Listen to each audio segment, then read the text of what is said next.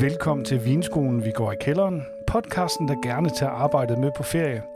Egentlig holder Vinskolen sommerferie, men vi synes lige, at vi vil optage et bonusafsnit, så I havde noget at hygge med hen over sommeren. Og hvad er mere på sin plads end at tale om vinrejser så? Det er nemlig sådan, at vores faste vinskribent Ken Klingberg tidligere på foråret har været en tur i Italien, og afsnittet her kommer til at handle om den tur. Velkommen til dig, Kenneth. Tak skal du have, Martin. Hvor var det, du var henne, og hvordan øh, kom det egentlig i stand? Jeg var i Piemonte, øhm, og øh, det var øh, en lille hurtig tur øh, ud, øh, ind og ud på tre dage. øhm, og det kom i stand på en måde, at øh, der er en øh, organisation dernede, som hedder Ivini del Piemonte, som er sådan en producentorganisation, der repræsenterer en del af dem, der laver vin dernede, som øh, de inviterer. Øh, og det, det er jo meget sædvanligt for den slags organisationer, at de gerne vil have folk ned og se og smage deres vin, så de kan få bredt budskabet ud, og, budskabet ud om dem. Og hvordan foregår det så? At arrangerer de både flyrejser og hotelophold? Og det, er jo, det, det, er jo, det er jo der, hvor det bliver svært at forklare sin familie og kolleger, at det faktisk er arbejde det her, ikke? fordi det hele bliver arrangeret. Øh, man skal sige ja tak til nogle flybilletter, og så er resten jo ellers ordnet for en. Men det er jo også hårdt at skulle smage alt det vin. Jo. Jeg ved godt, det kan være svært at forklare overbevise folk om, at det faktisk er arbejde, men det er det. Altså, øh, en ting er at stå tidligt og få noget fly tidligt om morgenen, så man kan komme til Milano, Milano om formiddagen. En anden ting er jo, at så venter der en, jeg tror, jeg kom noget 12 eller 13 besøg i løbet af de tre dage der, og det, det er altså bare op og i gang om morgenen med at smage vin, og så fortsætter man ind til om aftenen, og så kan man lige nu spise noget mad og gå på hovedet seng. Ja, og så når du kommer hjem, så skal du jo også aflevere nogle artikler, og jeg ved, at du har planlagt sådan tre hen over sommeren. Ja, øhm, der kommer i hvert fald tre stykker, der kommer til at handle om øhm, ja, øh, både Arnæs, øh, den, en grønne hvidvinstrue dernede i Piemonte, og så går jeg selvfølgelig også lidt tættere på Nebbiolo, som de fleste nok kender, og øh, Barbera. Det er også de ting, det skal handle om i dag. Du snakker noget omkring øh, druen Anæs. Det er ikke en drue, jeg kender. Det, det er heller ikke en, man ser ret tit, øh, medmindre du går i, i, i vinhandler eller specielle butikker for at finde den. Øhm, det er jo sådan en, øh, en, det er en grøn drue. Øhm, traditionelt har den været plantet i, øh, i, i markerne i Piemonte for at være sådan en slags hvad skal man sige, en arbejdshest. Den har den fordel, at den øh, kan tiltrække for eksempel øh, insekter som vepse, og der, der godt kan lide at gå og snaske i de modne druer. Og den dufter af mere end øh, nebbiolodruerne gør.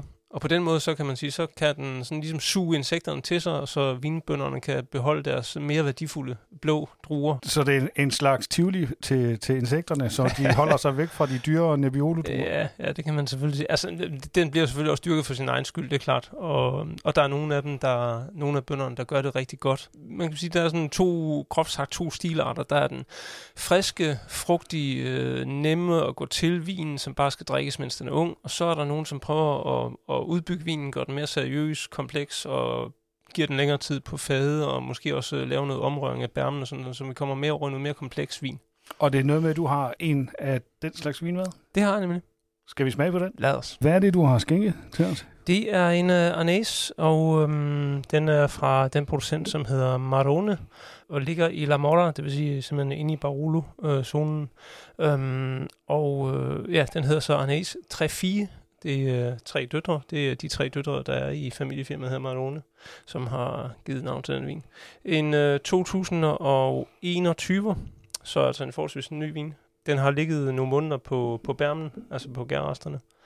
Øh, men det er jo ellers en, en, altså en forholdsvis lys vin, øh, men som du sikkert også kan fornemme, ret frugtig øh, i duften. Der er sådan noget pære, øh, um, pære fersken, måske lidt nød over duften. Men, men fin uh, duftintensitet, altså ja. det, det kommer meget godt op af glasset. Ja, det gør det. Lidt lime, og måske noget hen i retning af noget ananas også.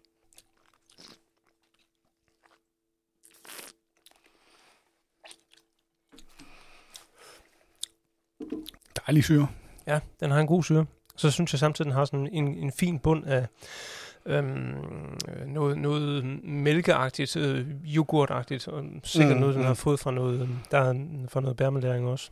Men, men en, en frisk vin og, og, og, og ret, med en god dybde, synes jeg. Absolut. Og jeg synes, at den der syre, den har sådan, ja, der er sådan en engelsk øh, slik, der hedder sherbet. Du ved godt, det, hvor der er sådan noget pulver. Ja. Syrlig pulver i. Den, den minder sådan lidt om den der syre, man får fra, ja. fra det der. Det, det, det kan jeg sgu godt lide. Hvem sælger den herhjemme? Det gør uh, Galovini.dk. Og den koster, lige nu er den faktisk på tilbud, den koster normalt 199, lige nu koster den 115 per flaske. Det er da en meget pænt køb, ja, synes så jeg. en god sommervin, synes jeg. Absolut. Det er en, en for, forholdsvis seriøs tilgang til en arbejdsdrue. Mm. Ja, det er det helt bestemt. Og der er jo også nogle af, øh, Øh, nogle af de andre producenter, jeg mødte dernede, som, øh, altså, som, som, som går endnu mere øh, hvad skal man sige, øh, seriøst til værks med den her drue, og, og giver den øh, masser af læring, og virkelig forsøger at få den til, fremhæve den som, som en øh, drue, ligeværdig med andre. Øhm, en af de vine, vi skal smage senere, kommer fra en producent, der hedder Malvira. Øhm, de laver også en ace, og de laver også som, som en, en blandingsvin med, med Chardonnay og Sauvignon Blanc. Øh, den har jeg desværre ikke med i studiet i dag, øh, men det er også en ret, ret overraskende god vin, hvor man... Øh, og den, den har læringspotentiale, der kan, den kan virkelig udvikle sig på flaske igennem flere år. Du lytter til Vinskolen, vi går i kælderen, som denne gang er taget på tur til Piemonte. Vi er lige blevet introduceret til druen Arnaz. Øh, nu skal vi kigge på to druer, som øh, området i den grad er kendt for, nemlig Barbera og Nebbiolo. To vidt forskellige druer. Ja, øhm, de fleste kender nok Nebbiolo fra Barolo, øh, Barbaresco øhm, og, og de der vine, der laves dernede i Lanke-området. Øhm, en, en lys vin som regel med øhm, hæftige tanniner og en god syre også. Øh, og jo, når de er bedst, så kan de jo udvikle sig i årtier og blive bedre og bedre, og virkelig smage virkelig godt. Øhm, desværre så koster det jo også derefter. Med mindre man finder nogle af de mindre kendte producenter, som måske ikke lige kan skrive Barolo eller Barbaresco på etiketten, fordi så kan man faktisk finde vin.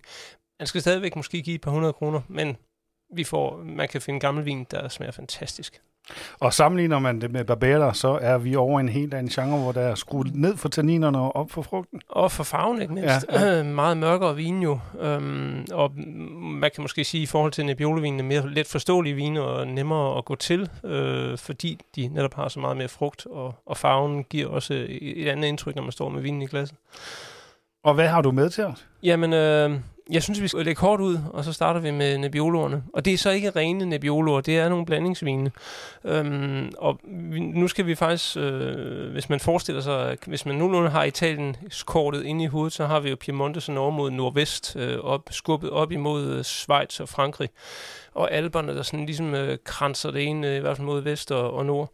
Øhm, og der skal man så et godt stykke op, øh, næsten op til bunden af Lago Maggiore, øh, hvor der ligger nogle små distrikter, blandt andet et, der hedder Boca.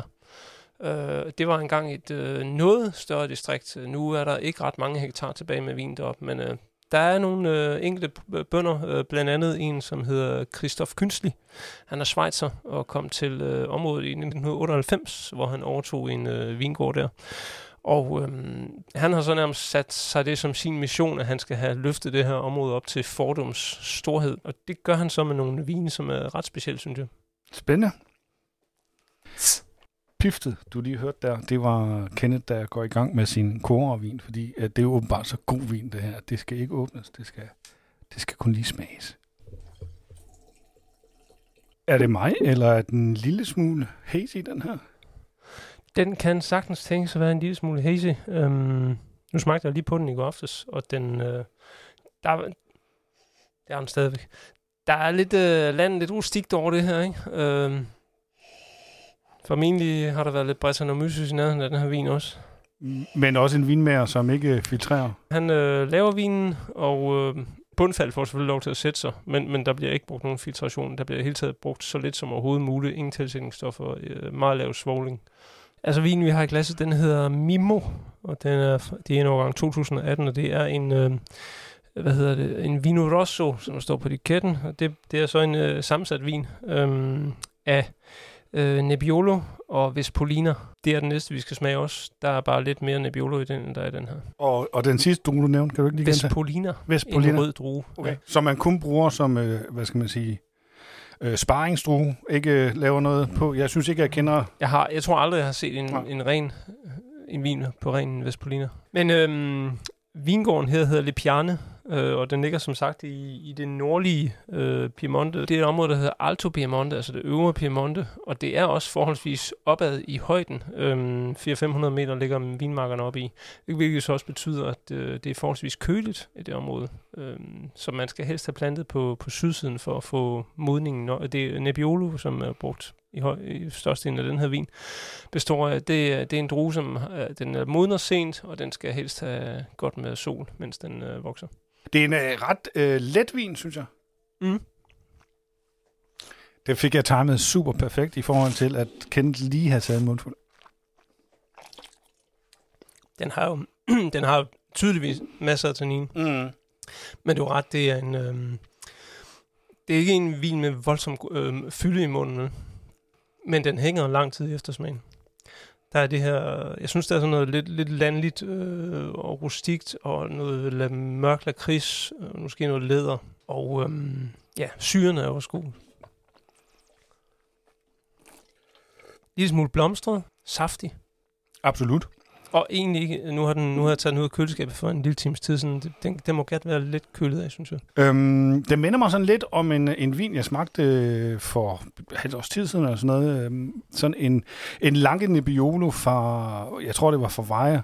Sådan lys, øh, nærmest roséagtig, øh, sådan, men frisk syre og, og, og, hvad skal man sige, ret læskende. Ja, øh, og øh, det er sjovt, du nævner lige præcis den vin, fordi øh, den smagte faktisk også dernede. Øh, og du har ret, den, øh, den er minder i stil om, øh, om Vejers øh, lyse Nebbiolo, øh, som er sådan en øh, ja, meget let drikkelig og øh, næsten sådan, hvad skal man sige, billed, billeds, billedagtig udgave af en Nebbiolo. Ikke? Mm, men øh, alligevel til 199 kroner, så jeg tror alligevel, man skal begrænse det lidt. Øh, hvad den her, vi lige har smagt, den øh, Mimon her, hvor har, du, hvor har vi fået den fra? Den øh, er fra øh, den øh, butik, der hedder Terroristen.dk, og den koster 210 kroner der. Okay, og vi skal lige for en god ordens skyld nævne, at normalt plejer vi at købe de vine, som vi har med i programmet, men lige i den her omgang, der er det faktisk... Det er øh, forhandlerne, forhandlerne, der der har været så venlige at sende ind. Ja. Ja, super. Skal vi prøve en ny? Yes. Kenneth, hvad er det, vi har fået i glas her? Det er øh, en vin fra samme vingård, altså Le Piane. Øhm, og det er så vingårdens topvin, som simpelthen bare hedder Bocca, ligesom distriktet. En 2017'er, øh, en blanding af Nebbiolo 85% og Vespolina 15%.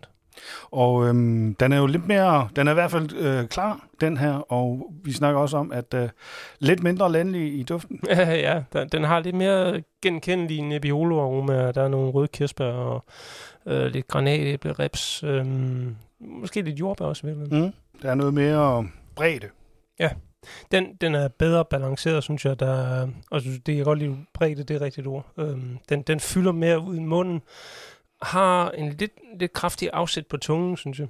Den er, har fået cirka en måneds maceration, det vil sige storskallerne og mosten har ligget sammen i cirka en måned, og så er den læret i tre år på store gamle egetræsfade slavonski. Altså ikke noget, som giver smag til vinen, men som giver en ganske mild oxidering af vinen. Mm, mm. Og også en vin, øh, som jeg tænker kan ligge lidt i nu. Det er fuldstændig korrekt.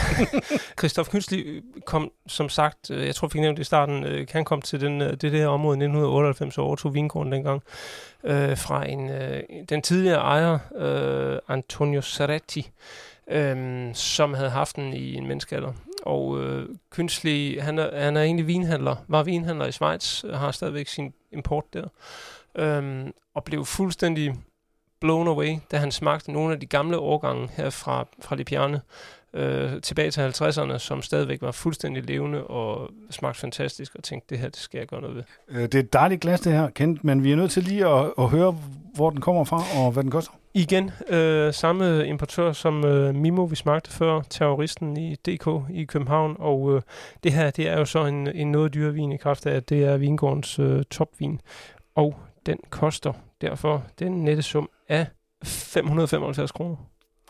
Det er også et pænt beløb. Det er et pænt beløb. Jeg kan så sige, at den er ikke, den er ikke voldsomt billigere i Italien.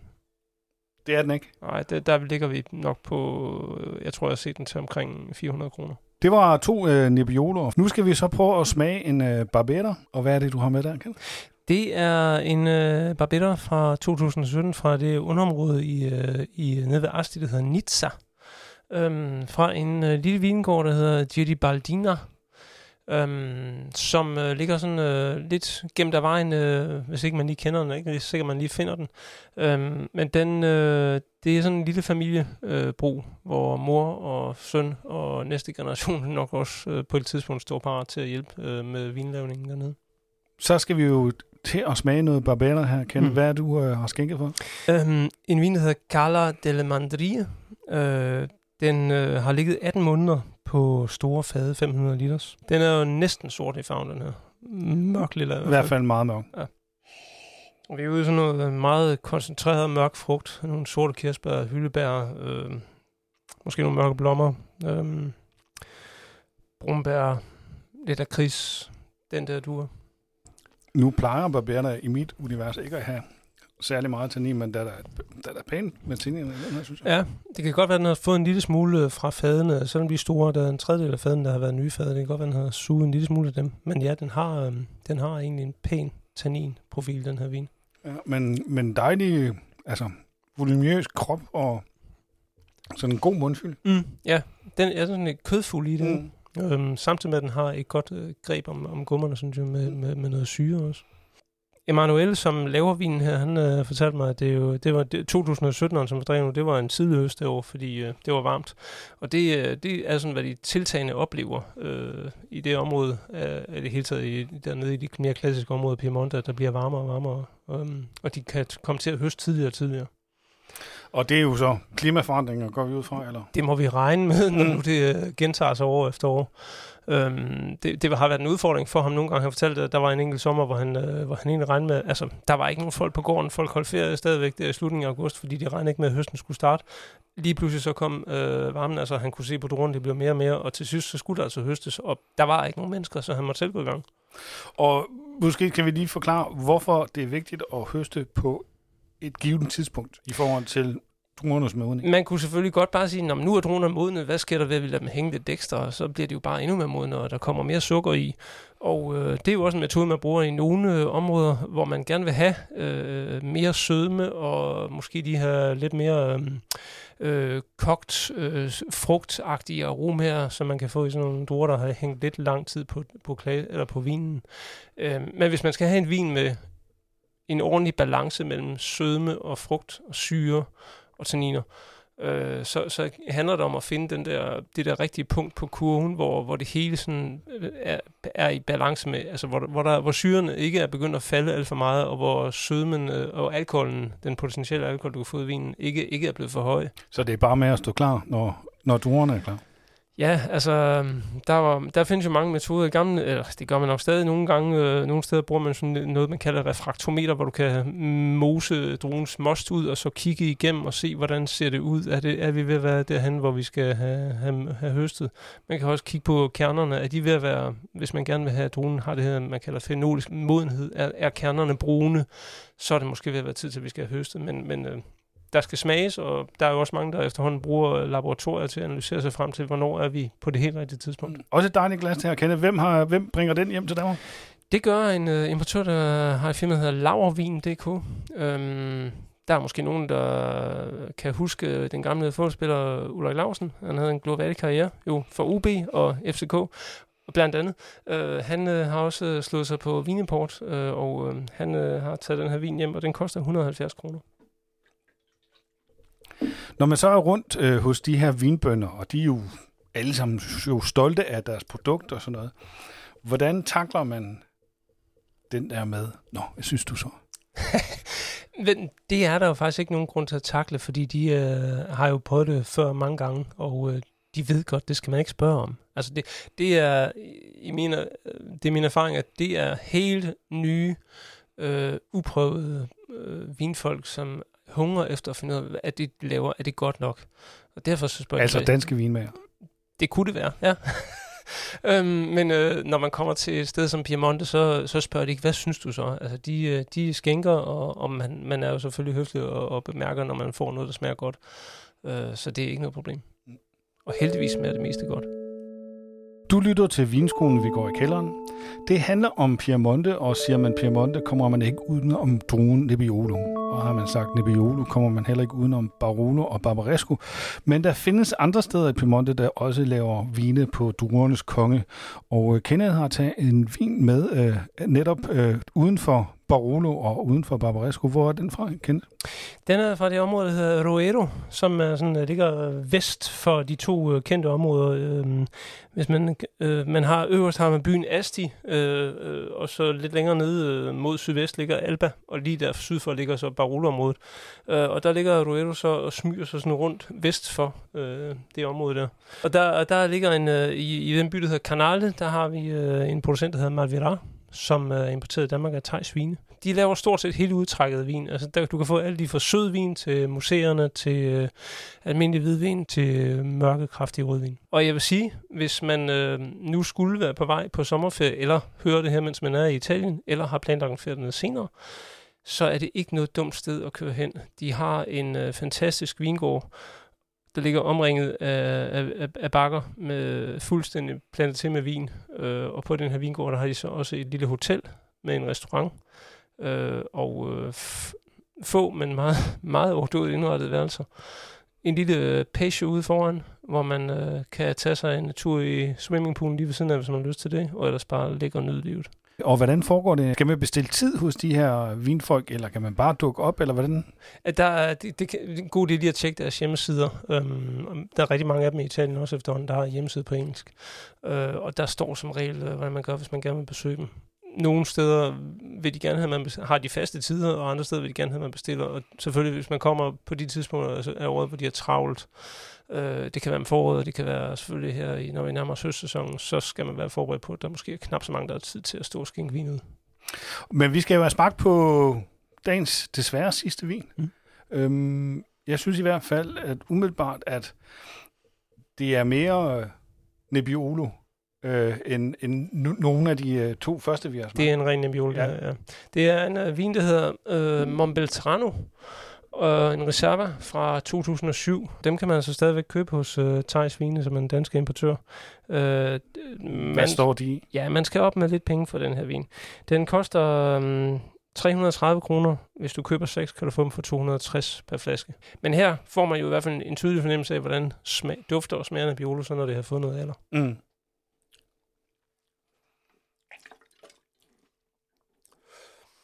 Tanninerne er jo stadigvæk ret hæftige. Men, det må man sige. Men, men de er sådan på vej til at lægge sig. Mm. Jeg tror, om 10 år, så, så er det rigtig godt. Jeg synes, øh, dejlig syre den her også, altså, mm. som ligesom den der udtørrenhed, som tanninerne giver, der er ligesom om, at syren lige går ind og hjælper lidt til med... med jeg retter lidt op. Ja. ja. Øh, det, det var en god afslutning på turen dernede. Jeg fik lov at spise øh, en frokost i deres restaurant sammen med, øh, med en af ejerne, Roberto Damonte, som øh, han var så generøs, at han også syntes, at øh, vi skulle smage nogle af deres ældre vin, så han fik tjeneren til at åbne et par magnummer. Øhm, ikke, af, ikke af den her, men øh, af en anden vin, der hedder Trinitar, fra opkaldt efter den mark, hvor vinen kommer fra. Så vi smagte en 2003 og en 1999. Og øh, det var begge to fantastiske vin. Smagte rigtig, rigtig godt nu, men 99'erne vil jeg sige, den kunne sagtens ligge 10 år mere. Det er, det er jo sjovt, at man har nogle vine, som faktisk smager godt nu, men man stadigvæk har bare fornemmelse af, oh, hvis man bare lige giver den 5 år mere, 10 ja. år mere, så bliver den endnu vildere. Ja. Og det er, jeg synes, jeg synes, det er fantastisk, og det er selvfølgelig ikke, øh, ja, Magnum kan du ikke, du kan ikke købe de her ældre flasker hos Thijs, men øh, man kan faktisk godt bestille vin ned hos Malvira i Italien. Man skriver ned og skriver, hvad man godt kunne tænke sig, og så sender de nogle priser tilbage. Og det er, øh, altså det kan lade sig gøre. Det er selvfølgelig, fordi de har et kæmpestort bibliotek af deres øh, gamle årgange. Øhm, jeg tror, han nævnte for mig, at alene deres øh, hvidvin, den har de stillet mellem 700.000 og 1 million flasker i liggende. Så er det bare med at finde øh, dankortet frem. Det var en ekstra sommer edition af Vinskolen, vi går i kælderen. Tak fordi I lyttede med, og tak til dig, Kenneth, for at fortælle om din tur til Piemonte. Jamen, i lige måde. Vinskolen er tilbage til august. God sommer derude. Vi høres ved. Du har lyttet til Vinskolen, vi går i kælderen, en podcast lavet af magasinet Livsstil for Jyske Fynske Medier. Vine i dette program er helt exceptionelt blevet doneret af øh, importørerne. Har du ris, ro, spørgsmål eller gode forslag til temaer, som vi kan tage op her i programmet, kan du sende dem til maes, m a e s Du kan også sende os en besked på Instagram, det er vinskolen underscore magasinet underscore livsstil. Intro og outro musik er fra Free Music Archive og komponeret af Good Roth Niang.